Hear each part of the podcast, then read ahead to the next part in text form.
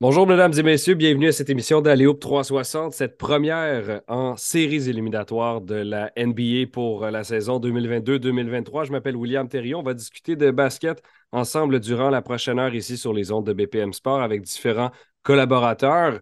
Évidemment, sur les séries de la NBA, on va, on va s'y pencher. Euh, donc, euh, si je vous fais un menu rapide de ce qui s'en vient à l'émission de cette semaine, euh, avec deux collaborateurs. Donc, d'abord, Charles Dubébret et moi allons analyser le début des séries éliminatoires. Il y a déjà quelques matchs qui se sont disputés. Donc, samedi, quatre séries qui se sont commencées. Donc, on va pouvoir regarder un petit peu ça, mais plutôt se concentrer sur les, les, prédictions à long terme sur le 4 de 7 euh, de ces séries de première ronde. Il y en a huit actuellement, quatre dans chaque conférence. Par la suite, Wood Wendy Serafin va faire un petit peu la même chose, euh, mais plutôt à sa sauce. Donc, euh, regardez qu'est-ce qui va l'intéresser durant les séries éliminatoires.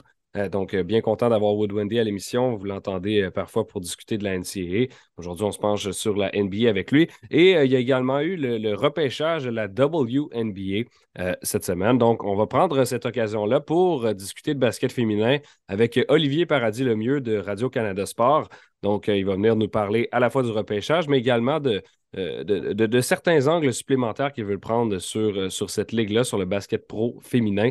Euh, donc, ça ressemble à ça pour aujourd'hui. Charles Dubébret est, est, en ligne avec nous pour, parler justement des séries de première ronde. Et il, est essoufflé parce qu'il vient de regarder un, match Kings-Warriors qui a été complimenté un petit peu partout sur les réseaux sociaux. Oui, c'était soufflant euh, comme série, honnêtement. Franchement, euh, on est euh, choyé en tant que, fan de basket de pouvoir assister à cette série-là. on ne peut pas dire tout de suite si les, les sept matchs potentiels seront au niveau du premier, mais franchement, un niveau de basket énorme. Déjà, tu as l'impression que tu regardes un match de basket en, ayant appuyé sur euh, vitesse x2 en accéléré. Euh, on voit que les Kings ont, une belle stratégie euh, de se dire, ben, de un, on a la meilleure attaque de l'histoire de la NBA, statistiquement parlant, tout le moins. on a généré 1,19 euh, points par possession cette saison, hein, ce qui fait une cote offensive de 119,4. Euh, donc, ça, c'est la plus haute cote de l'histoire de la NBA. Une attaque bien construite autour de, de De'Aaron Fox, qui est le, créateur de base, mais avec Darmentis Sabonis, qui est aussi euh, un excellent passeur à partir des positions de high pose dans les situations de main à main, qui a de très, très bonnes lectures de jeu.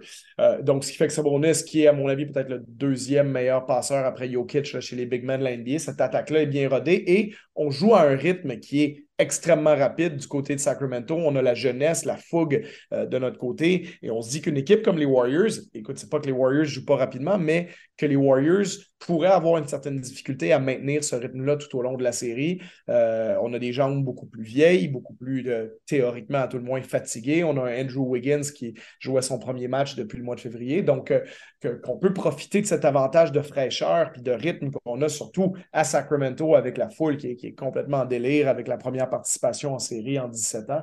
Donc, ça a donné un match euh, vraiment à rythme complètement effréné euh, parce que les Warriors, eux-mêmes, mine de rien, euh, ont eu le, rythme le plus rapide de la NBA cette saison en termes de pace, de possession par match. Donc, 101,6 à égalité avec les Spurs de San Antonio. Donc, c'est pas comme si les Warriors étaient habitués de jouer un style lent. C'est une équipe qui joue un style rapide, mais les Kings se disent que comme il y a une vraie différence d'âge, ça va tourner en leur faveur.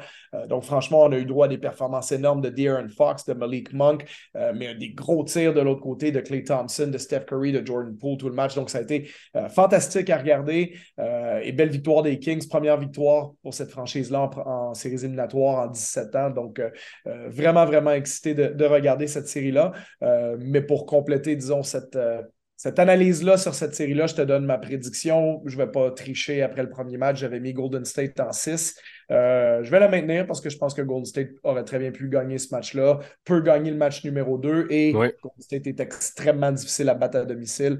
Donc, autant ils ne sont pas bons sur la route, il suffit qu'ils en gagnent un, ils pourraient protéger leur terrain pour les trois matchs euh, numéro 3, 4 et 6 et gagner la série, à mon avis. Ben écoute, ce que tu viens de, ce que tu viens de faire, de résumer cette série-là, je te propose qu'on le fasse euh, pour tout ce, qui, tout ce qui se trouve dans la conférence de l'Ouest. Donc, allons-y avec les, trois autres qui nous restent euh, pour, euh, pour commencer. Puis ensuite, on ira vers, vers l'association de l'Est. Donc, si on regarde le classement général qui est classé en premier, ben, ce sont les Nuggets de Denver. Ils affrontent donc les Timberwolves du Minnesota. Ça commence dimanche 22h30. à quoi tu t'attends de cette série-là? Euh, sachant un peu euh, les, Moi, je remarque et je garde en tête surtout l'altercation entre Rudy Gobert et son coéquipier. Donc, à quel point est-ce que le Minnesota est organisé en, entrant euh, dans cette après-saison? Ben, je ne pense pas que ça, ça va avoir beaucoup d'impact parce que quand on, regarde le, deuxième match du play-in où Rudy Gobert est revenu après sa suspension, on a vu des, connexions à Léo, entre Anderson puis Gobert, il, se tapait dans la main, il semblait vraiment pas avoir de problème. Je pense que c'est une, une, altercation qui est arrivée euh, dans, dans l'intensité du moment, mais qu'on a mm-hmm. rapidement mis derrière nous. Par contre, euh, il reste que les Nuggets sont une meilleure équipe que les Timberwolves, même si les Nuggets n'ont pas, pas fini la saison très fort, mais il ne faut pas non plus complètement oublier que avant le dernier mois, il venait de faire une séquence de, 41 matchs avec 32 victoires, 9 défaites. Donc, c'est un rythme, ça, quand même, si tu maintiens ça sur une saison, c'est 64 victoires. C'est pas rien non plus. Euh, Jokic a fait une saison magistrale. On a l'une des meilleures attaques de la NBA. On génère presque 118 points par 100 possessions du côté de Denver. Donc, je vois pas Minnesota être capable de gagner cette série-là. Donc, euh, ma prédiction, c'est Denver en 6 euh, là-bas. Puis que c'est peut-être la seule des séries de l'Ouest qui est moins intéressante parce que je pense que les trois autres sont assez, assez fascinantes et vont nous garder euh, proche de notre écran. Ben, parlant des autres, je pense qu'il y en a une qui va être intéressante. Lakers, Grizzlies, on a euh, l'expérience euh, d'un côté avec LeBron James qui a atteint la finale plus souvent qu'à son tour et des, jeunes, des jeunes à Memphis qui vont tenter de faire leur preuve parce que là, ça fait quelques années qu'on dit qu'ils sont jeunes. Et là, ils, ont fait leurs erreurs en série éliminatoire. Ils sont classés deuxième cette année dans l'Ouest. Est-ce que c'est le temps d'une finale de conférence pour cette équipe-là? c'est ce qu'on va viser. Il euh, faut faire un pas en avant par rapport à l'année dernière. Et puis, ça, on a eu une belle saison à Memphis malgré les quelques problèmes qu'on a eu euh, hors terrain, euh, les situations avec John Morant, avec Dylan Brooks, tout ça. il reste que je pense que ce qui peut faire mal à Memphis dans cette série-là, c'est les blessures qui, font en sorte que Brandon Clark et Steven Adams ne vont pas jouer. Ça, je pense que ça peut faire pencher la balance de l'autre côté. On a une série qui est similaire à celle de Sacramento Golden State parce qu'on a une équipe vieille, expérimentée, avec des LeBron, Anthony Davis qui ont déjà été champions NBA d'un côté, mais euh, qui sont beaucoup plus vieux que les jeunes jambes des, et les, la fraîcheur des joueurs excités des, Grizzlies de Memphis, si on veut. Donc, euh, on va avoir une équipe de Memphis qui va se devoir, comme les Kings, de courir le plus possible et d'accélérer le tempo. On joue avec l'un des tempos les plus, les plus élevés de la NBA du côté de Memphis. Euh, mais je pense, si j'ai à faire une prédiction aujourd'hui, je pense que ça va être très serré, que ça va lancer cette match et je vais donner l'avantage aux Lakers. je pense que la façon dont ils ont joué en fin de saison, Davis et LeBron vont avoir, à mon avis, l'énergie pour passer à travers la première ronde et aussi pouvoir dominer un peu plus près des paniers, parce que c'est une équipe qui aime beaucoup le contact, les Lakers, euh, en l'absence de Clark et de Steven Adams du côté de Memphis. Je pense que si Clark et Adams étaient là, je, changerais ma prédiction, j'irais du côté de Memphis, mais je pense que les Lakers sont capables de passer à travers en sept matchs. Donc, pour le moment, euh, en deuxième ronde dans l'Ouest, tu places euh, Los Angeles, Denver et puis Golden State qui de Phoenix ou Los Angeles, les Clippers, cette fois, pourront euh, les rejoindre? Je mets Phoenix. Euh, je pense qu'avec euh, l'arrivée de, Kevin Durant, on a potentiellement la meilleure équipe euh, dans l'Ouest. On a vraiment des belles armes offensives et, Paul George qui va, aux dernières nouvelles, rater le début de, la, série, à tout le moins. donc, je pense qu'on a une équipe des Clippers qui a été mi-figue, mi-raisin cette année, qui n'a pas été exceptionnelle, qui a fait beaucoup de séries de trois victoires suivies de trois défaites. bon, Kawhi Leonard a retrouvé son meilleur niveau. Est-ce qu'il va être en santé toutes les séries? C'est une autre question. mais en l'absence d'un joueur comme Paul George, je pense que Phoenix a de toute façon la meilleure équipe des deux et je vois Phoenix traverser euh, les Clippers en six matchs. OK, bon, short and sweet, hein, comme pour, pour, celle-là. Je pense que euh, la blessure, en effet, de Paul George euh, va, nuire à cette formation-là qui, d'un autre côté, doit défendre un, Kevin Durant. Et Paul George s'est arrêté le gars pour le défendre, avec Kawhi Leonard, évidemment. Mais bon, euh, c'est sûr que lorsqu'il n'est pas sur le terrain, ça rend la tâche plus complexe. Dans l'association de l'Est maintenant, euh, donc on en a, on, a plusieurs euh, match-ups qui sont, qui sont commencés aussi. les Celtics est en action contre les Hawks aujourd'hui. Même chose pour Nets 76ers et Knicks Cavaliers. Donc on a déjà eu un avant-goût de ces trois séries-là. La première à avoir disputé un match, ben, ce sont les 76ers et les Nets de, Brooklyn.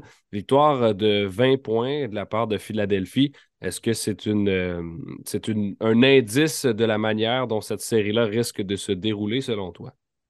À mon avis, oui. les Nets, c'est une équipe jeune.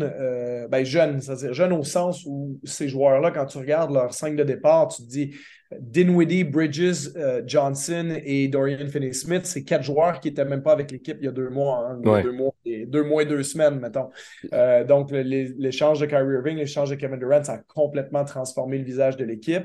Euh, Nick Claxton, c'est un joueur qui a fait une belle saison, qui a été parmi les, joueurs de centre les plus dominants défensivement de la Ligue cette saison, en plus de lancer 71% du terrain en attaque. Donc, c'est un candidat au titre de joueur le plus amélioré cette année. C'est pas lui qui va le gagner, mais il fait partie quand même de la liste de joueurs qui sont à mentionner. Donc, j'aime bien la nouvelle équipe de, Brooklyn, mais ça va prendre un peu de temps, euh, malgré le développement rapide de Michael Bridges puis ses performances incroyables depuis qu'il est arrivé là-bas. Mais je pense pas qu'on puisse rivaliser avec Joel Embiid, avec James Harden, avec Tyrese Maxey, Tobias Harris, puis euh, tout ce que les Sixers ont euh, de mise ensemble depuis un certain temps. et puis un Joel Embiid très affamé aussi de prouver que ça s'arrêtera pas en deuxième ronde des séries cette saison. Donc, je pense qu'on va essayer de passer rapidement rapidement à travers les Nets de Brooklyn et c'est ce que les Sixers ont montré aujourd'hui. Donc, euh, les gens peuvent dire en nous écoutant, ouais, vous faites la prédiction après le premier match, mais ça ne change pas grand-chose. Pour moi, la prédiction était déjà là. Philadelphie, je ne pense pas qu'ils ont besoin de plus que cinq matchs. Ils vont peut-être faire ce qu'on appelle en anglais le, le gentleman sweep, hein, le, balayage du gentilhomme, c'est-à-dire que tu en laisses une à domicile. Dans, tu, perds le match numéro 3 par politesse, puis après ça, tu, tu, consolides ça dans le numéro 4, puis tu finis ça chez toi en 5. Donc, euh, c'est ce que je m'attends à voir du côté de Philadelphie. J'aime ça. C'est la première fois que j'entends l'expression gentleman sweep. Peut-être que ça, ça, trahit ma jeunesse, mais je, je, vais, je, vais la, je vais la garder en tête pour la suite. Balayage du gentilhomme. ouais, c'est ça. Ben, écoute, on, va s'en rappeler. Euh, puis, je, tiens à mentionner aussi, tu dis, tu sais, ah, les auditeurs qui nous écoutent euh, disent qu'on fait la prédiction après le premier match. Ben oui, ben on est diffusé une fois par semaine, puis c'est le dimanche, donc on n'a pas le choix de le faire euh, selon l'horaire de la NBA. Mais je triche pas, je t'assure que c'est comme je te dis, je mets Golden State en 6 si je voulais tricher suite au match numéro 1 que Sacramento vient de gagner, j'aurais peut-être mis Golden State en 7 ou j'aurais changé de position. Regarde, si je me trompe, je me trompe, je vis très bien avec. C'est une année où c'est dur à prédire en plus, surtout dans l'Ouest. Donc, regarde, si on se trompe dans les prédictions, euh, c'est ce que c'est. Hein. Le deuxième match à avoir lieu euh, aujourd'hui, ben, en fait, euh, du côté de l'Est, c'était Hawks Celtics, donc Atlanta-Boston. Atlanta qui, qui, a réussi à se tailler une place en séries éliminatoires à la suite d'une victoire en play-in contre Miami. Donc, c'est comme ça qu'elle a obtenu la septième tête de série. Les Celtics se menaient par 30 points euh, à la demi de ce match-là. Donc, ils s'en sont sortis assez facilement, même si la marque finale est un petit peu plus serrée. Euh, pas trop de problèmes, j'imagine, pour Boston euh, contre Atlanta à venir.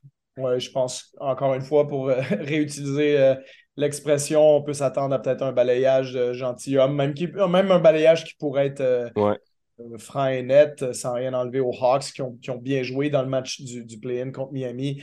Euh, je pense que Boston a trop d'armes, trop de complémentarité dans son effectif avec des joueurs qui marquent des points. Forcément, Tatum et Brown sont les fers de lance, mais tu sais, quand tu as des Marcus Smart, Derek White, euh, Malcolm Brogdon, tu as trois autres joueurs de périmètre intéressants. Tu as un autre gros ailier qui peut défendre, mettre des trois points comme Grant Williams. Tu as deux joueurs intérieurs comme Horford et Robert Williams. Donc, il y, a trop d'outils pour euh, Boston pour être polyvalent, jouer de plein de façons différentes. Puis, on a des, gros défenseurs à mettre sur euh, Trey Young, qui est la, pointe de l'attaque d'Atlanta, et de Jean Murray aussi, qui est son lieutenant. Donc, je pense que Boston a trop pour Atlanta, puis ça va se régler assez vite aussi. Puis les, Celtics, d'ailleurs, on le mentionne, tu parlais de nomination pour des récompenses tout à l'heure.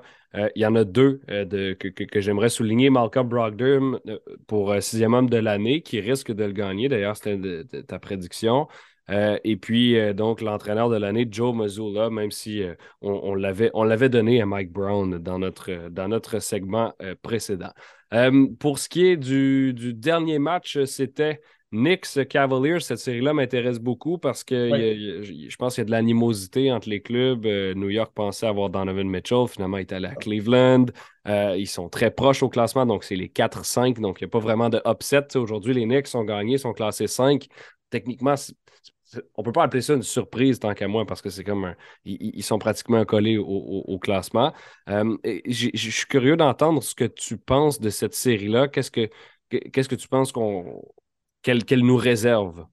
C'est la série la plus intéressante à l'Est, ça c'est sûr, parce que, comme j'ai dit, les deux autres sont serrés. On n'a pas encore parlé de Milwaukee, Miami, mais bon, secret de Polichinelle, ça aussi, je pense que ça va être assez expéditif. Euh, mais je pense que la série intéressante vraiment dans l'Est, c'est euh, Cleveland-New York. C'est la seule, à mon avis, qui va aller, euh, qui, va être une longue série. Oui, c'est ça. Moi, je, prévoyais que cette série-là allait en 7. J'ai mis Cleveland en 7. Je ne vais pas changer ma prédiction après le, le premier match qui a été gagné par New York. Je m'attends à ce que Cleveland gagne le match numéro 2. Je m'attends à ce que les deux équipes splitent les matchs à New York, ça soit 2-2 rendu là, puis dans une courte série 2-3, je favoriserais Cleveland avec l'avantage du terrain. J'aime un peu plus aussi euh, le top 4 de Cleveland que j'aime celui de New York, avec les, les deux grands défenseurs, Mobley et Allen. Mobley qui est peut-être celui qui va gagner joueur défensif de l'année si ce n'est pas Jaron Jackson qui le gagne. Euh, je m'attends à le voir finir peut-être deuxième du vote. On a des créateurs comme Mitchell et Garland. Mais ce qu'on a vu dans le match numéro un aujourd'hui, par contre, c'est qu'on n'a pas beaucoup de profondeur. Ça, on le savait mm-hmm. déjà, mais ça l'a confirmé. On n'a que Chetty Osman, à l'exception des, quatre gros joueurs de l'équipe, euh, qui a fait un, match intéressant. On n'a presque rien eu de la part d'Isaac Okoro. On n'a pratiquement rien eu de la part de Karis Levert. Euh, rien de, pratiquement de Ricky Rubio non plus. Donc, tu vois que Dean Wade, donc essentiellement, c'est presque comme si on jouait à quatre contre les Knicks de New York. Ça rend la tâche difficile quand même. Ça, va être dur. Après, Cleveland, il ne faut pas les sous-estimer non plus. Il reste qu'après les Celtics, cette année, c'est l'équipe qui a eu le, meilleur net rating, donc la meilleure, la meilleure différence entre sa cote offensive et défensive. Ce qui veut dire que sur 82 matchs, en termes de marquer des points et de ne pas en encaisser, Cleveland, ça a été la deuxième meilleure équipe de la NBA. Donc là, c'est pas parce que le calendrier était facile ou qu'on a juste joué 30 matchs. C'est après 82 matchs. Cette équipe-là a fini avec la meilleure défense de la NBA, a mené la, NBA défensivement du début à la fin de la saison. Donc globalement, c'est la défense numéro un. Euh, et je pense qu'on a démontré assez de choses cette année pour que je dise, bon, on, a ce qu'il faut pour passer à travers une ronde. Il reste que New York aussi a ses limites, même si Jalen Brunson a été excellent aujourd'hui. Mais il reste que, bon, est-ce qu'une équipe menée par Randall Brunson, RJ Barrett, c'est vraiment suffisant pour gagner une ronde de séries éliminatoires. Je pense qu'on va être dur à battre du côté des Knicks parce qu'on a cette identité-là, mais qu'en bout de ligne, ça va être quand même une victoire de Cleveland en sept matchs dans une série euh, chaudement disputée. Et rapidement, en terminant, tu me disais que bon, euh, Milwaukee, ça, devait être, ça devrait être assez simple contre le Heat. Oui, je pense qu'en cinq matchs. Miami n'a pas beaucoup de ressources. On l'a vu pendant le play-in. Euh, ils ont une culture, ils ont un bon coach, ils ont une, identité d'équipe établie, mais il reste que euh, Bam Adebayo en séries éliminatoires a souvent des problèmes offensifs. Jimmy Butler va être excellent, à mon avis, mais ça ne sera pas suffisant contre la défense des Bucks. Euh, je ne pense pas que Tyler Hero, malgré les, 20 points par match qu'il va mettre, euh, qui va faire la différence, je pense que ça va être assez facile pour les Bucks. Série courte, j'ai mis en 5 matchs, mais ça pourrait se régler en 4 aussi. Merci beaucoup pour ces prédictions, Charles. On va se retrouver la semaine prochaine pour, euh, la continuation des, séries éliminatoires. On va avoir quelques matchs euh, à analyser rendus là. Et puis, euh, au retour de la pause, on discute avec Wendy Séraphin, encore une fois des séries éliminatoires. Question de mettre la table, question de regarder ce qui va nous intéresser au courant des prochaines semaines. Après cette pause publicitaire, on revient pour euh, continuer de discuter des euh, séries éliminatoires de la NBA qui, qui, viennent de commencer dans les derniers jours. Cette fois-ci, c'est avec Wood Wendy Séraphin que j'aime toujours euh, accueillir à l'émission. Wood, jusqu'à maintenant, les, séries, tu as écouté quelques matchs. comment tu te sens par rapport à ce qui s'en vient au cours des prochaines semaines dans la NBA? Ben, bon matin, merci de me recevoir ce matin, premièrement. Euh, écoute, je suis, super excité. Euh, j'ai pas écouté quelques matchs, j'ai écouté tous les matchs des, ah, des, séries. Il a, fait, il a fait super beau. Exact. il a fait super beau hier, mais je suis quand même resté devant ma TV à regarder, c'est vrai, parce que le, ça dicte beaucoup de choses, les premiers et deuxièmes matchs de série euh, dans, dans la NBA. Puis je, voulais, je me faire une bonne idée de ce qui s'en vient. Très excité euh, de, des premières rondes puis des, des match-ups qu'on voit en ce moment. Donc, euh, beaucoup de choses à, à, voir et à venir. L'idée de la chronique d'aujourd'hui, c'est de regarder euh, ce à quoi tu t'attends des séries éliminatoires, ce que tu as envie de voir, les questions euh, qu'on va se poser, peut-être les réponses qu'on va obtenir. Euh, on, s'est fait une petite liste avant de, commencer ce segment, question de se diriger. tu m'as mentionné la première chose qui t'est venue en tête quand je t'ai posé la question avant de rentrer en onde, c'est le passage de torche. C'est-à-dire que pour toi, il y a des, il y a des duels entre l'expérience et la jeunesse et ça va être intéressant de voir qui va ressortir de ça, puis tu m'as nommé plus particulièrement les Kings, les Warriors. Donc, vraiment, c'est l'exemple parfait de, l'expérience en série contre l'inexpérience. On sait que les Kings ont, rompu leur, leur, série sans atteindre bon, les playoffs depuis euh, au-dessus de 15 ans. Et euh, on a Memphis contre les Lakers de Los Angeles. Donc, deux séries qui euh, correspondent à ce critère-là. Exact. Écoute, pour, pour commencer avec celle des Warriors contre Sacramento, euh, pour, pour moi, c'est oui, les Warriors, c'est les champions en titre. Euh, il il a, c'est une très bonne équipe, puis en santé, euh, ils ont rarement perdu. Là, il y a Andrew Wiggins qui revient dans cette, dans, qui revient au jeu en fait après une absence pour des raisons personnelles euh, de quand même un, un, bout presque deux mois. Euh, j'ai hâte de voir comment comment cette série-là va se dérouler. Sacramento a gagné le premier match hier, euh, puis je vais dire que moi je suis pas surpris on a tendance à, à, prendre pour acquis justement que cette expérience-là va, passer par-dessus la jeunesse, alors qu'on a une super grosse récension. C'est pour ça qu'on joue 82 matchs sur la saison. De, quel genre d'équipe Sacramento et puis, le, tu dis, c'est vrai que ça fait 17 ans qu'ils n'ont pas fait les séries, mais ils sont pas rentrés par la porte dans l'arrière. Ils sont troisième dans l'Ouest. C'est une excellente équipe de basketball offensivement la meilleure attaque de la ligue. Puis hier, hier, ils l'ont montré euh, contre les Warriors. Euh, ça va être long cette série-là, à mon avis. Ça va être euh, ça, ça va être très enlevant. Euh, mais les experts puis beaucoup pensaient Sacramento battu. Pour moi, c'est c'est très loin de ça. Et quand on, quand on regarde euh, la, maintenant Memphis contre les Lakers, est-ce que tu t'attends à quelque chose de serré aussi ou, ça risque d'être plutôt en 5-6 matchs euh, euh, comme affrontement? Écoute, ça va quelque chose de serré aussi, parce qu'encore une fois, l'expérience euh, des Lakers va avoir un, un impact sur cette série-là. Euh, cependant, ils l'ont montré en santé, euh, mais Memphis sont, sont durs à battre. En fait, c'est vraiment ce qui va, ce qui va déranger cette série-là, c'est que Steven Adams, leur centre partant, euh, joue pas. Donc, si Jaron Jackson est capable d'éviter les fautes. Jaron Jackson, qui moi je pense va être le joueur défensif de l'année, euh, si lui est capable d'éviter les problèmes de fautes, à mon avis, Memphis devrait être en mesure de s'en sortir contre les Lakers.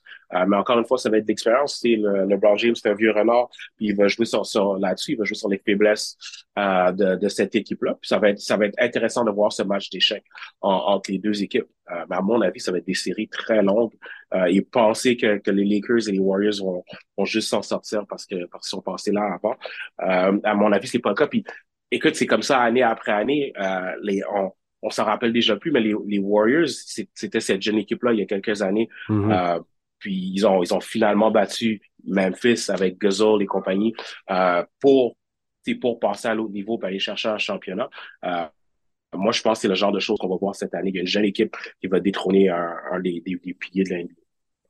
Par, par, rapport aux, aux, jeunes équipes, à qui donnes-tu le plus de chances de passer au deuxième tour entre Sacramento et Memphis? Je donne plus de chance à Sacramento. C'est facile à dire avec Sacramento qui a gagné le premier match hier.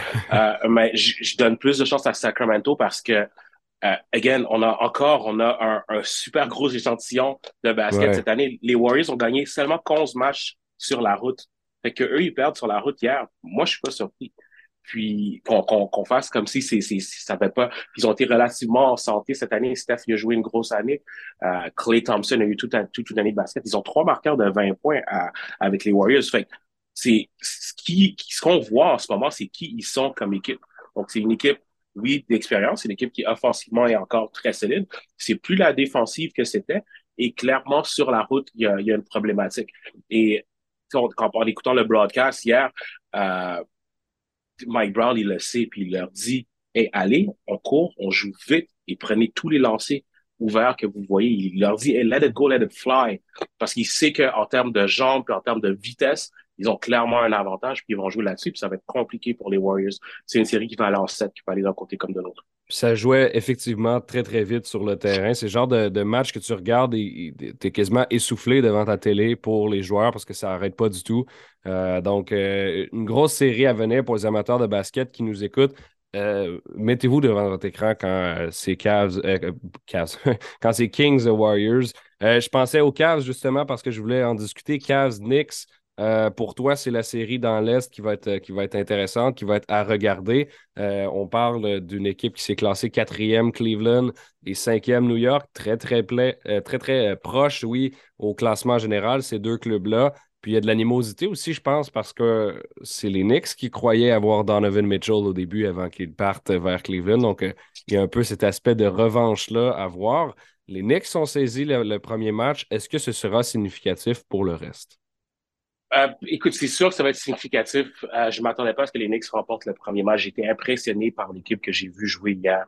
Euh, les, écoute, puis on va, je vais faire une petite parenthèse. les, les Mavericks, Luka Doncic, il doit être malade de voir Bronson jouer au basket. C'est vrai. Euh, c'est, c'est exactement ce qu'il lui faut, ce qu'il leur fallait comme joueur euh, cette année pour pour être performant. Ils ont ils ont laissé partir ce joueurs-là, ils l'ont perdu pour rien du tout. Puis ça va ça va faire mal longtemps. En fait, il y a des gens qui vont perdre leur job à cause de, de, de cette situation-là. Ça n'a aucun sens. Et Jalen Brunson a contrôlé le match hier euh, contre euh, contre les Cavaliers. Euh, ça a été super intéressant. Il va avoir les, les, les stratégies défensives d'un côté comme de l'autre pour dealer avec deux gardes qui sont très, très dominants, Brunson et Donovan Mitchell pour Cleveland. Je pense que la en fait, on, on savait le trou dans le line-up de, de Cleveland, c'est la position small forward. C'est la position de 3, puis ça a apparu hier euh, qu'il y avait, il y avait une faille, à mon avis, côté, côté line-up euh, pour Cleveland. Ça, ça risque de leur faire mal dans cette série-là. Je pense que ça va quand même être une longue série parce qu'ils sont très talentueux. Euh, je m'attends des meilleurs matchs de Jared Allen puis, euh, puis d'Evan Mobley. Euh, mais les Knicks sont complets. Les Knicks, pour la première, deuxième ronde, vont être très, très durs à battre. Je pense qu'ils vont manquer de, de star power peut-être plus tard dans, dans les playoffs. Euh, mais pour la première ronde, si tu me demandes de choisir tout de suite, je pense que les, les Knicks, ils gagnent 107. Intéressant. Je pense que Brunson montre qu'il a un plus gros rôle qu'il avait à Dallas et, et certainement qu'il y, y, a des gens euh, au Texas qui, qui, se mordent les doigts pour, pour tout ça. Euh, J'ai une petite frustration que, par rapport à, à, à ce match-là. Le, je, ne comprends pas pourquoi les meilleurs joueurs se gardent pas entre eux en défensive. Et avoir, mm. avoir Osman sur Bronson, euh, sur Bronson hier, ça, ça, ça, me rendait complètement fou. Donovan Mitchell a eu une super bonne année défensive. Il va probablement être un first team All-NBA player. Que, que lui garde Bronson, que lui prenne, le challenge de Edge, le meilleur joueur de l'autre côté, je vais jouer en défense euh, parce que clairement, il s'est amusé hier. Il n'y avait pas beaucoup d'opposition défensive de ce côté-là. Donc, c'est quelque chose que moi, j'aimerais voir. C'est stratégique, je m'attends qu'il change rapidement dans cette série-là. Donc, on va regarder ça cette semaine. C'est intéressant. C'est le genre de, de choses qu'un coach remarque dans les, dans, les matchs. Euh, tu me disais aussi que euh, les, les, séries éliminatoires de cette année, euh, non seulement bon, vont être déterminantes pour, pour le résultat de la saison 2022-2023, mais ils vont également avoir une importance pour la prochaine. Donc, ça va déterminer des choses, pour l'an prochain. Quand tu me dis ça, à quoi fais-tu référence? Ben, en fait, c'est que tu gagnes beaucoup en confiance quand tu as des belles performances dans, les séries. C'est euh, là que tu sépares les hommes des enfants. Euh, c'est là que tu deviens un joueur de, de, de basket dominant. Puis je suis très curieux de voir, euh, on vient de mentionner Evan Mobley, très curieux de voir comment lui va se, va se débrouiller dans cette série-là parce qu'il est, une pièce maîtresse de ce que Cleveland fait. Tu je viens de te dire que Jaron Jackson, c'est mon, c'est mon defensive player of the year.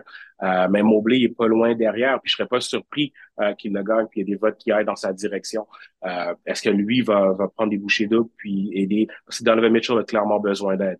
Donc, j'ai hâte de voir comment lui va sortir euh, de là. Il y, a, il y a Atlanta en ce moment qui n'ont pas grande chance contre, euh, contre les Celtics, mais il y a plein de choses qui s'en viennent avec eux. Euh, il y a plein de grosses décisions à, être prises. Ils viennent de changer d'entraîneur en fin d'année. Euh, qui clairement il y, a, y a un attachement pour Jalen Johnson qui peut jouer beaucoup cette année, qui passe beaucoup de temps sur le terrain. Euh, J'en parle parce que je l'aime beaucoup. J'en ai parlé dans, dans nos émissions de draft avec avec Evan et Manu dans le temps. Puis je vais je vais le rappeler à Manu que j'avais collé que Jalen serait un bon joueur. Euh, mais il y, a des, il y a des choses intéressantes qui vont sortir de là. Trey Young, il y a des rumeurs que Trey Young serait peut-être sur le marché des, des échanges. Ses performances en série euh, vont être super importantes. Puis si lui se, se, casse la figure, euh, il y a des bonnes chances qu'il y ait un choix qui soit fait entre lui et Murray, qu'il y ait un échange qui soit fait à, à Atlanta. Donc, c'est le genre de choses sur lesquelles euh, je garde un œil parce que oui, il va. C'est là que ça change. En fait, les, les, propriétaires et les, les, directeurs généraux euh, vont prendre des décisions euh, souvent pas bonnes parce qu'ils vont, vont trop réagir à ce qu'ils ont vu dans les séries. Mm-hmm. OK. Ben, je pense que ça va être à surveiller si jamais il y a une sortie surprise et que, bon, il y a quelqu'un qui se fait échanger par la suite, c'est probable. Euh, comme, les, les Sixers, là, les, les Philly en ce moment, là, Si encore une fois, Joel Embiid s'écrase en playoff ou que James Harden like, est, un no-show, comme ça a été souvent le cas dans sa carrière, il va avoir des gros changements là-bas. Il y a eu tout un premier match, lui. ça, ça reste à suivre, mais beaucoup de choses intéressantes qui vont sortir des séries, c'est sûr. Euh, euh, pour ce qui est de la. Ben, justement, tu parles, des, tu parles des 76ers, mais leurs opposants, euh, ce sont des Nets de Brooklyn qui n'ont rien à voir avec les Nets de Brooklyn qui existaient au début de la saison. Les échanges de Kyrie Irving, de Kevin Durant ont complètement modifié cette formation-là. Et toi, tu aimes bien la combinaison des nouveaux arrivants écoute, c'est une très belle équipe de basketball. Euh, puis écoute, encore une fois, tu mentionnais que je suis un coach. Euh, j'aime j'aime voir ce genre d'équipe où le ballon il bouge, où euh, le jeu est pas individuel. Ils ont pas le choix de jouer ensemble parce qu'ils clairement ont pas le talent que, que les, les Sixers ont. Et pour moi, sont très très intéressants à, à suivre. écoute, à mon avis, les Sixers gagnent cette série-là. J'aimerais savoir des changements du côté des Nets pour avoir une chance de de, leur donner un peu d'opposition. Euh, mais c'est une équipe qui est à un joueur d'être un contender dans la, dans, dans la NBA, à mon avis. Puis, euh, avec des très bonnes performances contre les Sixers, même s'ils échappent, pourrait être une équipe qui vont attirer un, agent libre cet été. Donc, je garde, je garde un œil sur eux. en termes de stratégie, euh, moi, je doublerais, je doublerais pas Joel Embiid autant qu'eux, ils font en ce moment. En fait, ils permettent à des James Harden, des Tyrese Maxey de, de, de, de jouer avec des avantages sans arrêt je le joue un contre un, joueur Embiid. S'il score 50, il score 50. Suivi avec, euh, mais tu t'assures de ne pas te faire battre par les autres joueurs. C'est la stratégie moi, j'adopterais euh, à, la, à, la place de, de, de Jacques en ce moment si je te là bien intéressant quand même comme, euh, comme, comme opinion. C'est vrai que tu, tu, tu, laisses Joel Embiid prendre ce qu'il peut puis tu essaies de retenir tout le monde. Euh, pourquoi pas? Je pense que c'est à peu près le seul moyen de battre les 76ers sur un 4 de 7. Euh, souhaiter qu'il qu rate ses tirs près du panier, même si bon, on sait que ça n'arrive pas régulièrement. tu parles de Joel Embiid. Parlons aussi de Nikola Jokic, son principal adversaire pour obtenir le, le, le MVP. toi, tu as une tu as une opinion qui n'est pas nécessairement partagée par tout le monde concernant les Nuggets euh, de Denver? Ben ouais, définitif. Premièrement, John Embiid, c'est l'MVP. Je pense que c'est réglé. Euh, les, les, gens se sont, se sont fatigués de voter pour Jokic qui n'a rien fait encore en série éliminatoire. Euh, j'ai, j'ai vraiment pas aimé la fin de saison de Denver. Je trouve que c'est une équipe qui est vulnérable. Euh, c'est une équipe qui va avoir de la misère contre certains styles de, de, de basketball. Euh, et je suis très, très intéressé. En fait, euh, je voyais pas Minnesota très loin dans les séries, mais je suis très intéressé de voir comment ils vont matcher contre, euh, contre Denver parce que je pense qu'ils ont les morceaux pour pouvoir jouer euh, une équipe comme, comme, les Nuggets. Ils vont leur donner beaucoup de fil à, à retordre. Euh, Anthony Edwards avait l'air blessé ou dérangé à l'épaule. Je pense que ça va être important que, que lui soit en santé pour que Minnesota ait une chance. Euh, mais je serais pas surpris de voir le numéro un dans l'Ouest tomber euh, en première ronde. Hmm. OK, donc c'est ça le, le, hot take de la, de, de, la journée. On va, on va regarder dans les prochaines semaines, voir si tu as raison. Euh, si jamais les Timberwolves vont se faire balayer, je vais te le ressortir au visage. Euh, J'y compte bien. c'est bon.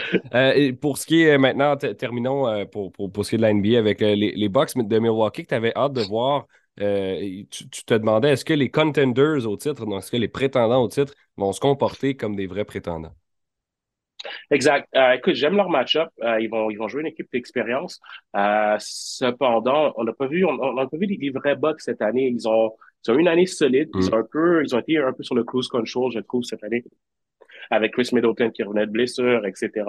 Euh, Yanis a fait ce qu'on s'attend à ce qu'il ce qu'il fasse. Il a été, il a été dominant. Euh, mais c'est pas mal tout. Je suis très curieux de voir comment eux, ils vont sortir. Je m'attends à ce qu'ils ne fassent qu'une bouchée de, de, de, leurs adversaires. Mais est-ce que euh, est-ce que ça va être le cas? Est-ce qu'ils vont est-ce que Miami va pouvoir rendre ça plus euh, plus compliqué? Euh, ils ont c'est quand même une équipe d'expérience. Euh, avec un, un, excellent coach. Je suis très, très curieux de voir comment ça, ça va se, ça va se régler dans l'Est. Puis ça va, ça va dicter beaucoup de choses. Parce qu'en ce moment, euh, les Celtics ont l'air de la meilleure équipe euh, de loin, à mon avis.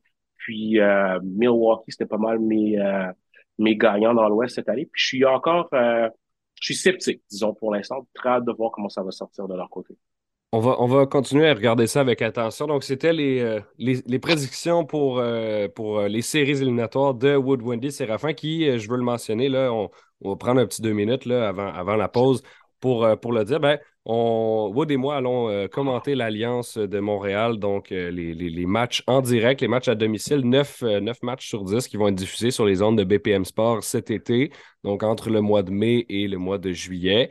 Je suis bien content de faire ça avec Wood. J'étais là l'année passée comme, comme journaliste terrain. Cette année, je deviens descripteur. Wood garde son chapeau d'analyste. on va être un duo cette année pour, pour tous les matchs, donc bien excité euh, euh, à, cette occasion. Et, juste comme ça, je, voulais te demander, tu sais, d'abord, euh, comment tu réagis par rapport au fait qu'on est de retour pour une deuxième saison? Et par la suite, qu'est-ce que tu penses des, signatures qui ont été faites jusqu'à maintenant par, par Montréal?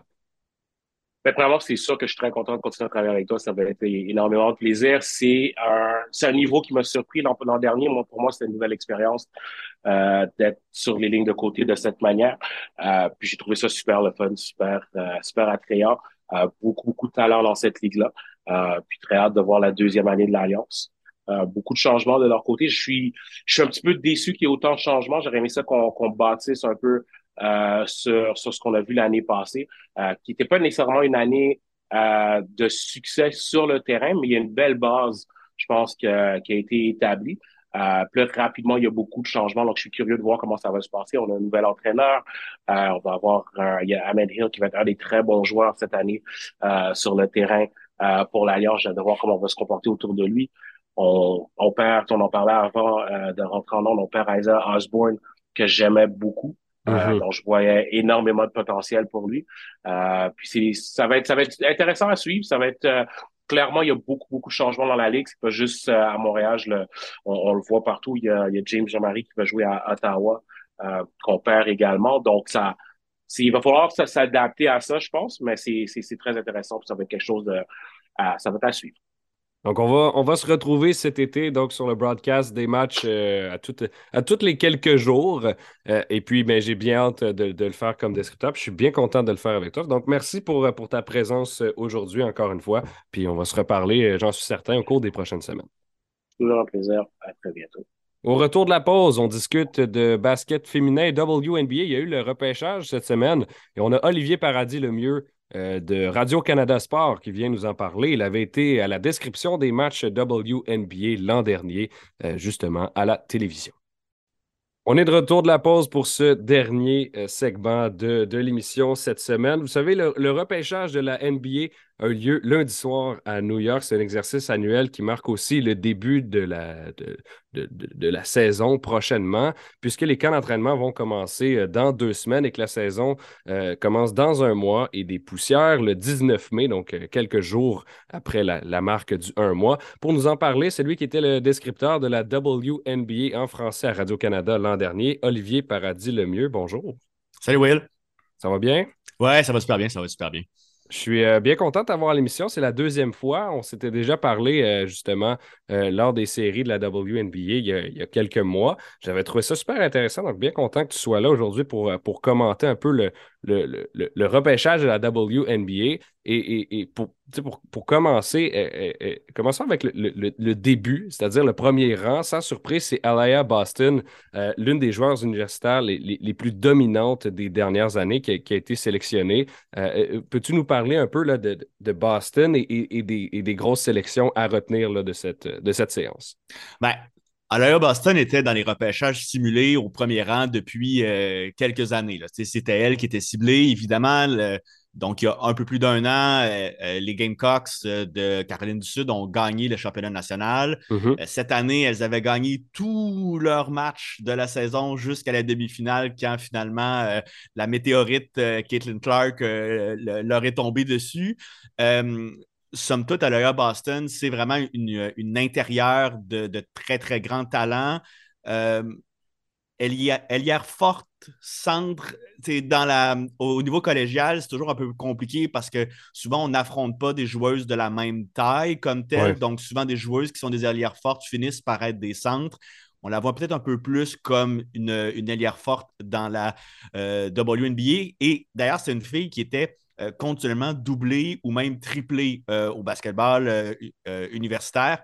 Là, ça va être intéressant dans la WNBA parce que soudainement, tu as des joueuses très talentueuses autour de toi aussi. Ça ouvre le jeu beaucoup. Et là, on va, peut-être voir une Alaya Boston être encore plus dominante. Quoique, si on la compare à d'autres premiers choix des, euh, historiques de la WNBA, c'est peut-être pas un fameux choix générationnel. Euh, c'est une joueuse surtout excellente défensivement qui va défendre sans prendre de faute, ce qu'on veut beaucoup quand on, a une joueuse euh, mm-hmm. défensive. Euh, elle, est capable de défendre les, tirs au panier sans sauter, sans se mettre hors position. C'est une joueuse qui est aussi pas, euh, c'est pas, une forme d'ailière forte, centre moderne, capable de tirer à trois points, mais elle, a un bon tir, mais un bon tir de 12 à 17 pieds à peu près. donc, elle est capable quand même pas juste de jouer à l'intérieur de la clé, mais ce n'est pas non plus pour l'instant une fille qui va tirer de l'extérieur, mais on a vu quand même des cas euh, dans l'NBA comme dans la WNBA de, de, joueuses qui acquièrent euh, cette, euh, cette, longueur de tir un peu plus tard c'est un choix qui était absolument euh, consensuel pour euh, le Fever de l'Indiana, qui n'est pas la meilleure franchise de l'histoire de la WNBA non plus. Euh, ils n'ont pas un grand palmarès, mais c'est une fille qui est très connue aussi. Ça va les aider en Indiana. on sait quand même qu'Indiana, c'est un, État qui, adore le basketball. Et là, c'est une joueuse qui a, fait sa marque au niveau universitaire. Ça, va beaucoup aider. Mais si c'était vraiment elle, la, prise principale de ce repêchage-là, il y a d'autres repêchages des fois parce qu'il y a deux, trois joueuses qui sont un peu plus à la lutte pour le premier rang. Là, au deuxième rang, ça a été. Il y a quand même des bonnes joueuses dans, ce repêchage-là. Une, Diamond Miller, d'ailleurs, qui va être euh, une, joueuse ben, qui, qui, est très intéressante, très offensive, très athlétique. Ou encore euh, une joueuse qui est sortie au sixième rang, d'ailleurs, qui va être coéquipière euh, de, dans, dans Dream Atlanta de Chamir, dont je sais qu'on va parler dans, un peu plus tard. Mm-hmm. Mais une joueuse qui a aussi qui a mené Stanford au championnat national, elle, c'était il y a deux ans. Euh, une fille qui a, un, gros moteur, puis qu'on. Parce que j'ai l'impression que dans la WNBA, ça va fonctionner. Euh, puis peut-être qu'un sixième rang, dans quelques années, on va faire. C'était un peu tard pour une joueuse euh, qui est autant capable de, de, faire gagner son équipe. Voilà. Ben, Alors, ça, c'est juste pour rapidement pour le repêchage. Oui, absolument. Puis Haley Jones, on va, on va la surveiller comme, comme tu le mm. mentionnes. Puis je pense que il y a une vedette euh, qui, a été, euh, qui, a, été euh, comment dire, mise de l'avant sous les projecteurs. Et c'est pas une fille, c'est une école. South Carolina, hmm. il y a plusieurs joueuses qui se sont faites repêcher relativement haut. Et ça inclut une Canadienne, Laetitia Amy Here, euh, qui est une, qu'une, ailière forte, elle aussi, et qui, elle, a été sélectionnée au huitième rang, euh, ce, qui est, ce qui est quand même une rareté pour le basket canadien d'avoir une fille canadienne aussi haut. Écoute, elles sont, il n'y a pas 10 joueuses dans il a pas 10 joueuses canadiennes dans l'histoire qui ont été repêchées euh, au, premier tour par la WNBA. dans la WNBA, c'est très, c'est encore très américain, encore plus mm-hmm. que, que, la NBA. L'année dernière, il y avait seulement trois Canadiennes dans toute la ligue, Keoners, Bridget Carton et euh, euh, Natalia Chaunois. Keoners, en plus, n'a pas joué de l'année parce qu'elle était euh, blessée. Alors là, Letitia Meyer va arriver avec le Dream d'Atlanta cette saison. C'est une joueuse qui a, un, profil intéressant. C'est même un peu surprenant pour plusieurs qu'elle ait été repêchée dès le premier tour parce que ce n'est pas une joueuse qui était qui remplissait la feuille statistique au niveau mm-hmm. universitaire. On s'entend, elle, arrivait du banc. Euh, joue une quinzaine de minutes par match à peu près, euh, euh, quelques points, quelques rebonds ici et là. Tu, regardes ses stats, tu te dis pas Waouh, ça c'est un choix de premier tour. Alors, alors comment s'expliquer le fait qu'elle soit aussi haut finalement? Une joueuse très athlétique, très, très, très bonne défensivement aussi. Euh, Letitia Meyer, on. Ceux qui suivent le basket féminin, on, la connaît depuis qu'elle a 15 ans parce que c'est la première Canadienne à avoir dunké. Elle a été aux Olympiques aussi pour euh, l'équipe canadienne. Euh, déjà, elle avait comme 19 ans à, Tokyo. C'était une des, des, jeunes recrues de l'équipe canadienne avec euh, Alaya Edwards, qui, elle, c'est un choix pour l'année prochaine. Donc, ça ne sera pas, pas la dernière Canadienne comme être repêchée au premier tour. Il va y avoir Edwards, probablement beaucoup plus haut l'année prochaine. mais ça cadre aussi bien dans la WNBA parce que c'est comme la NBA. Reste qu'à un moment donné, il faut avoir un corps pour euh, jouer au niveau professionnel, c'est-à-dire une grandeur, un, athlétisme que, oui, des fois, il y a des joueurs qui sont plus productifs au niveau universitaire, mais Letia Mears, c'est une fille de 6 et 4, hyper athlétique. Elle va être capable de défendre de l'autre côté aussi des joueuses très athlétiques et il va y avoir un rôle pour elle dans la WNBA, même si ça sera peut-être jamais la fille qui va euh, marquer 15-20 points par match. J'ai envie de faire une petite comparaison euh, maintenant avec la, avec la NBA pour un peu saisir euh, l'importance et l'impact que, le repêchage de la WNBA peut avoir sur cette ligue-là. À quel point est-ce qu'une recrue qui est sélectionnée par, peu importe la franchise dans, la ligue féminine, peut avoir un impact euh, immédiat là, dans son équipe? Est-ce qu'on on, la voit comme une partie intégrante de notre futur là, dès, dès sa sélection? Pas forcément. Même des fois, c'est le contraire. Si on regarde, ah. d'ailleurs, la fille qui a été choisie au, huitième rang l'année dernière, l'année dernière, donc il y a un an, n'a euh, pas fini le camp avec euh, son équipe. ah, wow, euh, OK. C'est il y a seulement 12 équipes dans la WNBA. Il y a seulement 10-ish joueuses par équipe, entre 9 à 11 à peu près en fonction de la marque les contrats sont, sont donnés. Il n'y a pas de sécurité d'emploi dans la WNBA. Euh, si tu ne fais pas l'affaire, tu ne restes pas dans la formation. Euh, les, deux premiers choix du repêchage, il y a euh, deux ans, sont presque incapables de se trouver une place dans la Ligue C. donc, c'est très, très dur. Cela étant dit, si la, joueuse est bonne, elle va avoir des minutes et elle va avoir l'occasion de se prouver très rapidement. Parce que de la même façon, c'est vraiment une méritocratie, la WNBA, mm puisqu'il n'y a comme il y a pas cet investissement-là. Dans, dans la NBA, on choisit un joueur au premier tour, on lui donne 3-4 ans parce qu'on a investi ce choix de premier tour-là euh, en lui. Dans la WNBA, comme ben, un peu tous les contrats, ça bouge. Euh, si, vous, si vous suivez la saison, vous voyez bien qu'il y a il y a une première formation, j'ai envie de dire, à la fin du camp, à la fin de l'année, il y a au moins euh, trois ou quatre joueuses qui ont changé, qui ont été libérées et qui se sont amenées euh, en cours d'année pour à peu près chaque équipe, sauf peut-être les une ou deux équipes très dominantes qui, elles, ont construit correctement leur club pendant en, dans, l'entre-saison. Mais euh, ce qui veut dire que Letitia Meyer, ce n'est pas parce qu'elle a été repêchée qu'elle est assurée d'avoir un poste, même à court terme dans la WNBA. Mais quand même, généralement, au premier tour, elles, ont au moins la première année pour se prouver la majorité ou la, majorité du temps. Pour les choix de deuxième ou troisième tour, hein, il y a quand même trois tours au repêchage. Là, c'est vraiment des long shots. Ça dépend vraiment de chaque équipe. Et, euh, là, il ne faut pas trop euh, compter euh, là-dessus. Mais encore une fois, si la joueuse se prouve, elle va avoir des minutes.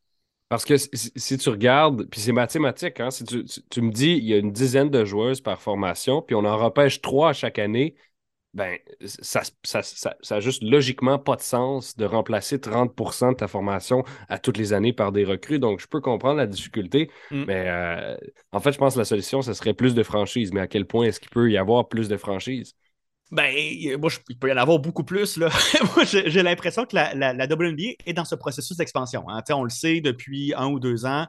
Kate Gilbert, la commissaire, dit il va y avoir une expansion de probablement deux équipes.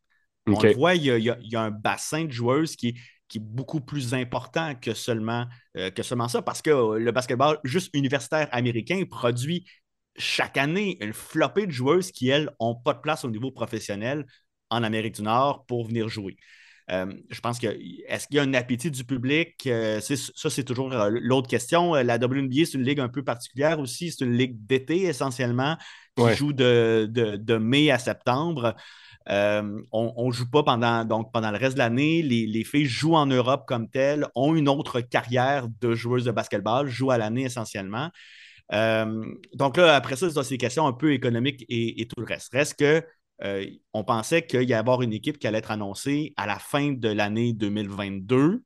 Ça n'a pas eu lieu. Et là, maintenant, Kate Gilbert parle d'un horizon encore de deux à quatre ans pour une prochaine expansion. Euh, c'est long et pendant ce temps-là, ça ne fait pas plus de place dans sa ligue parce qu'il n'y a pas vraiment de, discussion sur augmenter euh, l'alignement. De toute façon, c'est du basketball féminin, c'est-à-dire qu'il y a 40 minutes par match. Les filles sont en super forme. à 40 minutes par match, euh, une joueuse vedette va jouer 38-39 minutes. Il n'y a, même pas de place tant que ça pour des réservistes, puis elles sont essentiellement là quand devant, devant elles, ça se blesse. Donc, euh, une joueuse qui est la septième ou huitième joueuse dans ta formation, elle ne va pas jouer. pourquoi avoir une formation de 15 joueuses? C'est une question un peu, euh, encore une fois, là, mathématique. Ça, aide à mieux comprendre. Euh, en effet, il y, a, un aspect que je voulais aborder également, mm. ben, c'est le fait que la joueuse, pratiquement dont j'entends le plus le nom, qui, à mes yeux, c'est le plus démarqué durant le, March Madness féminin, Caitlin Clark à Iowa, qui est devenue une méga star au niveau national ben, elle, a décidé de rester à l'université une année de plus. Et là, euh, mon, cerveau de partisan de la NBA ne comprend pas cette décision. Euh, il y a plus d'argent à faire présentement au basketball universitaire qu'au, que dans la WNBA. Euh, il, y a, plus de codes d'écoute. regardons la finale où est-ce que Caitlin Clark a joué avec Iowa contre LSU. C'était 10 millions de personnes. la WNBA ne mm-hmm. va pas chercher ça en finale. et là, depuis deux ans aussi, avec les, euh, la capacité pour les joueurs de vendre leurs droits. Il y a pas ça le NIL, Name, Image and Likeness. Il n'y a pas de bonne traduction tant que ça en français, mais les droits d'image essentiellement. Ben là, euh, une fille comme Caitlin Clark, a déjà pour 200-300 euh, 000 au minimum. Ça, c'était avant même le March Madness de commandite. Puis évidemment, pendant la prochaine année, ça va, continuer. Et c'est ce que je disais aussi, c'est que la WBA, c'est une ligue d'été. Donc, prenons une fille comme Brianna Stewart, qui est peut-être une des deux, trois meilleures joueuses au monde. Ben, Brenna Stewart joue encore en Europe. Donc, oui, elle est dans notre imaginaire nord-américain euh, de mai à septembre. Mais après ça, elle disparaît. Puis, je, suis le basket sur, j'ai envie de dire, sur Twitter au niveau international, mais on entend très, très peu parler des performances de Brianna Stewart en Europe. Euh, donc, il y, a une difficulté pour elle d'être à notre esprit toute l'année.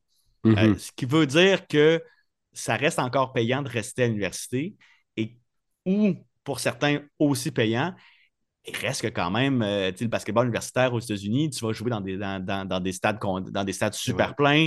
Euh, tu as, un plaisir, je pense, aussi au niveau du joueur de pouvoir conserver ça. Et comme il n'y a pas l'attrait, euh, tu sais, c'est pas comme dans la, dans la NBA où un Ben Maturin est passé de gagner peut-être quelques dizaines de dollars euh, dans la, au basket, euh, dans NCAA à faire 8 millions de dollars avant même d'avoir joué un match à la NBA. On n'est pas là, il n'y a pas cet attrait-là, il n'y a pas cette sirène-là de la WNBA. Donc, généralement, les filles attendent d'être seniors avant de passer au, repêchage de la WNBA. Oui, c'est ça. C'est quelque chose qu'on remarque souvent. Elles vont faire leur carrière complète par rapport au, euh, pour, ce qui est de la division masculine. On mm. a tendance à, prioriser le one and done depuis mm. plusieurs années. Puis ah, je, viens jouer un an, je montre ce que je suis capable de faire. Puis à 19 ans, je, rentre dans le biais. C'est pas du tout la même, la, même chose. Puis je, comprends bien maintenant. Euh, le, one and done n'existe juste pas. Tout simplement. Ça n'existe pas du côté féminin. Impossible. Impossible de faire ça au, basket féminin. De toute manière, si tu essaies de rentrer pro à 19 ans puis qu'il y a des filles de 22 qui, se font repêcher en même temps que toi, ben, tu ne seras pas sélectionné, j'ai l'impression. Mm. Euh, mhm. même si tu voulais essayer. Euh, je veux revenir sur un, aspect que tu avais abordé, c'est-à-dire l'expansion, euh, parce que la, la, WNBA va disputer un match à Toronto le 13 mai, donc dans moins d'un mois. et puis, ben, la ville canadienne semble être l'une des favorites pour en, obtenir, en obtenir, oui, une expansion. Mais par contre, il va falloir être patient, ce ne sera pas dans l'immédiat. Non, c'est ça. Toronto a réussi à aller chercher, à remplir son, son aréna pour ce match pré-saison en quelques heures. Donc, signal très fort qu'il y a un appétit de la population torontoise pour avoir une équipe. C'est ce que voulait faire la WNBA en organisant ce premier match au Canada, c'est de voir est-ce que, ce marché-là, oui, on se fait dire par les, euh, les promoteurs, que ceux qui ont intéressé à amener une équipe, que oui, oui, oui, au Canada, on aime ça le basketball euh, maintenant, les Grizzlies de Vancouver, euh, c'est oublié et il y a, y a, un appétit pour le basketball féminin. Là, clairement, ça, il y a une preuve. Ben, encore une fois, on s'attendait peut-être à ce que dès que cette preuve-là, la main tendue de la WNBA soit un peu plus claire. C'est pas clair c'est quoi le jeu de Katie Engelbert présentement. Est-ce qu'elle veut faire monter les enchères, mais si elle voulait faire monter les enchères, peut-être qu'elle parlerait davantage des villes qui sont là. On sait que San Francisco aussi qui est sur les rangs. Donc, il y a, cinq ou six villes à peu près qui sont sur les rangs présentement. Mais on ne semble pas avoir cette dynamique-là. On n'est pas comme dans la, dans la MLS, par exemple, qui, elle, est entré en expansion continuelle depuis 15 euh, ans. Et on a juste euh, chaque année euh, Don Garber qui aime ça dire c'est quoi la prochaine équipe. et à quelque part, ça fait partie du modèle d'affaires même de la MLS d'aller chercher cet argent-là. Il ne faut jamais oublier qu'un commissaire de la Ligue est le porte-parole des propriétaires.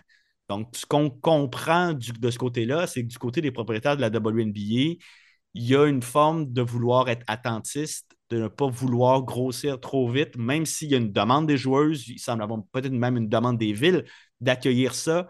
Au niveau global, peut-être parce que la, tarte télé n'est pas très grosse comme telle encore en termes de montant, on ne veut pas la diviser davantage. Une bonne partie des revenus vient du, contrat avec ESPN.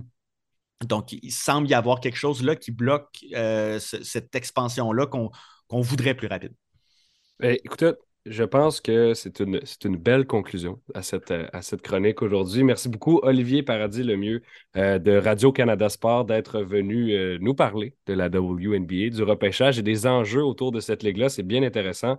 Euh, j'en ressors instruit et j'espère que c'est pareil pour nos auditeurs. Merci beaucoup d'avoir été là. Grand plaisir à la prochaine. À la prochaine. Donc, c'est ce qui conclut cette émission BPM Sport, donc Alioub 360. je vous retrouverai la semaine prochaine pour, bon, la continuation des séries éliminatoires de la NBA, évidemment. Mais avant tout, je veux remercier donc les trois personnes qui ont participé à cette émission aujourd'hui. Olivier, que vous voulez d'entendre, mais également Charles Dubébran en début d'émission et Wood Wendy Séraphin qui ont tous les deux parlé euh, des séries éliminatoires de la NBA. Et euh, sur ce, on se retrouve la semaine prochaine pour aller au 360 sur les ondes de BPM Sport dimanche 15h, c'est même heure, même poste.